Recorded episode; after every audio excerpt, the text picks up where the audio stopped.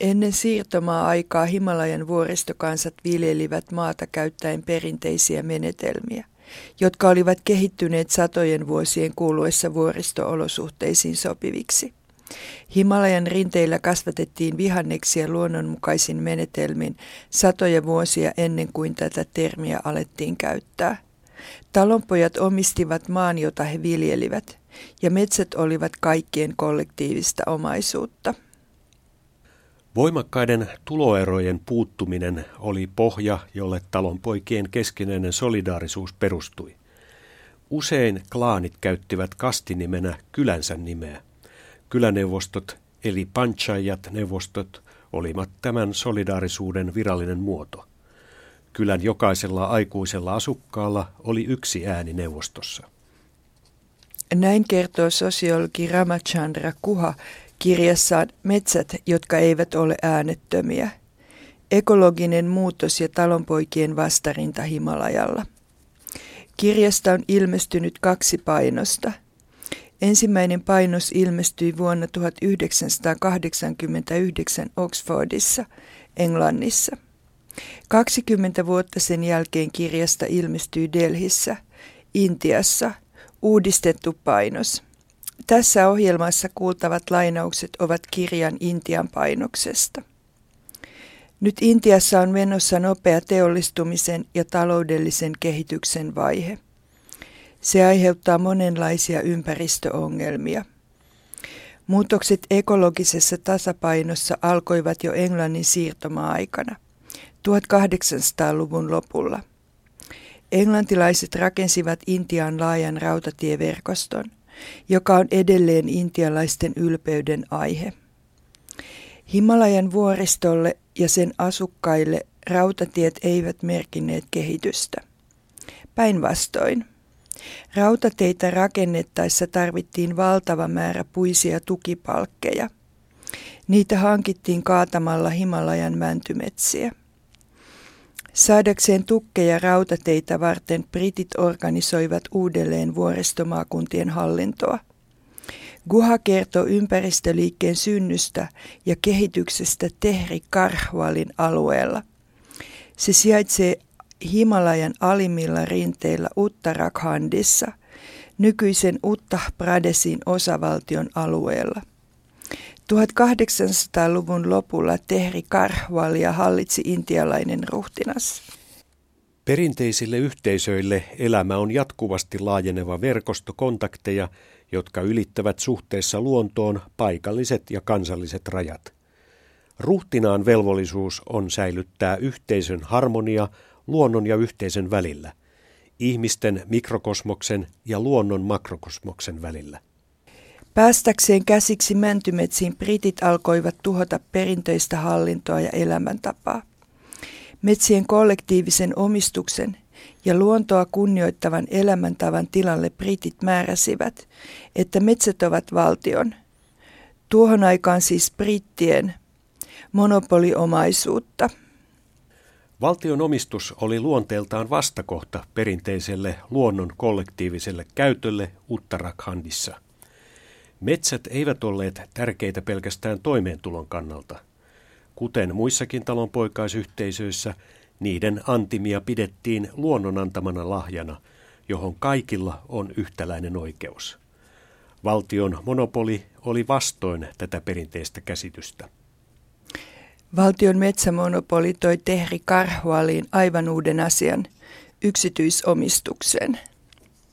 Metsänkäytön muuttuminen kollektiivisesta yksityiseksi käytöksi muutti kaiken Uttarakhandin alueen maanviljelyssä. Kollektiivisen metsänomistuksen päättyminen tuhosi ihmisten ja metsän välisen yhteyden. Asukkaiden vastustus metsien perinteisen käyttöoikeuden puolesta, brittihallintoa vastaan, kehittyi samaan tahtiin kuin Himalajan metsien hakkuut valtion metsäyhtiön toimesta. Talonpojat kieltäytyivät myymästä elintarvikkeita metsäyhtiön työntekijöille. Heidän vastarintansa organisoitui tehokkaasti perinteisten kyläneuvostojen kautta. Sosiaalisen protestin mekanismit Tehri-Garhwalissa perustuivat voimakkaasti alkuperäiskansojen vastarinnan perinteisiin joita kutsutaan nimellä Dandak. Yksi perinteinen viljelytapa Himalajalla on ollut kaskien poltto, eli metsien poltto viljelymaaksi, jonka on myöhemmin annettu kasvaa jälleen metsäksi. 1920-luvulla valtion metsäyhtiöitä inhoavat talonpojat alkoivat polttaa kaskia, eli sytyttää tahallaan metsäpaloja. Heiltä oli riistetty ikivanha oikeus käyttää metsiä, joten he iskivät takaisin tuhoamalla metsää, jota valtio piti omaisuutenaan. Vuoristometsät olivat strategisesti tärkeitä siirtomaahallinnolle. Koska ne olivat herkkiä tulipaloille, Briteillä ei ollut metsänsuojelijoiden painostuksen edessä muuta vaihtoehtoa kuin jättää suuret metsäalueet koskemattomiksi ja vetäytyä niiltä. Tilanne jatkui molemminpuolisena kyräilynä Intian itsenäistymiseen asti. Valtion metsäyhtiö kaatoi tukkeja, mutta ei niin paljon kuin se olisi halunnut. Se ei saanut metsiä koskaan täysin hallintaansa. Talonpoikien vastarinta on yksi niistä liikkeistä, joista kehittyi Intian nykyinen ympäristöliike. Kamppailu Himalajan metsien puolesta johti kansainvälisestikin tunnetun Chipko-liikkeen syntyyn. Kun Intia itsenäistyi vuonna 1947, Himalajalla ei palattu entiseen yhteisölliseen omistukseen ja metsien käyttöön ekologisesti kestävällä tavalla. Päinvastoin. Uusi hallinto jatkoi metsien hakkaamista siitä, mihin britit olivat jääneet. 1970-luvun alussa Uttar Pradesh Himalajan osavaltion rakennettiin 1300 kilometriä uusia maanteitä ja korjattiin 600 kilometriä vanhoja teitä Maailmanpankin myöntämän lainan turvin. Tätä kutsuttiin kehitysprojektiksi, mutta tosiasiassa tiet rakennettiin, jotta tukkipuita pystyttäisiin kuljettamaan vuoristosta tasangoille. Paikalliset asukkaat eivät hyötyneet tästä muuten kuin saamalla mahdollisuuden päästä nälkäpalkalla metsätöihin. Samalla herkille vuoristoalueille tulivat myös turistien laumat. Parantuneet yhteydet mahdollistivat viihdettä etsivien kaupunkilaisten saapumisen. Himalajaa alettiin myydä kuin mekkaa kiipeilijöille, seikkailijoille ja turisteille. Heidän tarpeensa saada polttopuita on nopeuttanut metsien tuhoutumista.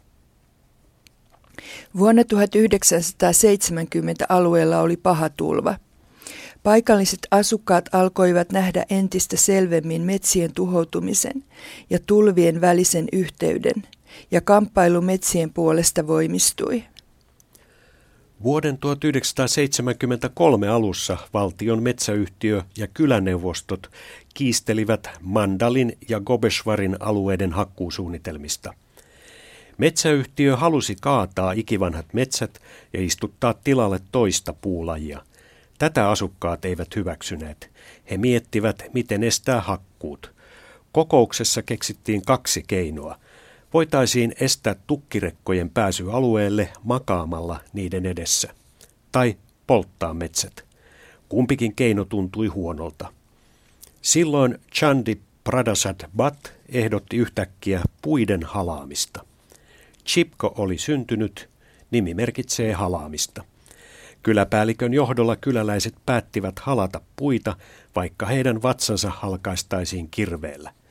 Nuoret miehet allekirjoittivat verellä sitoumuksensa toimintaan. Chipko-liike oli jatkoa talonpoikien kamppailulle brittien metsäyhtiötä vastaan. Toimintaan on aina kuulunut myös hengellinen ulottuvuus. Metsä merkitsee Himalajan asukkaille enemmän kuin pelkkiä taloudellisia arvoja. Vuonna 1948 talonpoikaisliike mobilisoitiin uskonnollisen juhlan yhteydessä, joka järjestetään kerran 13 vuodessa.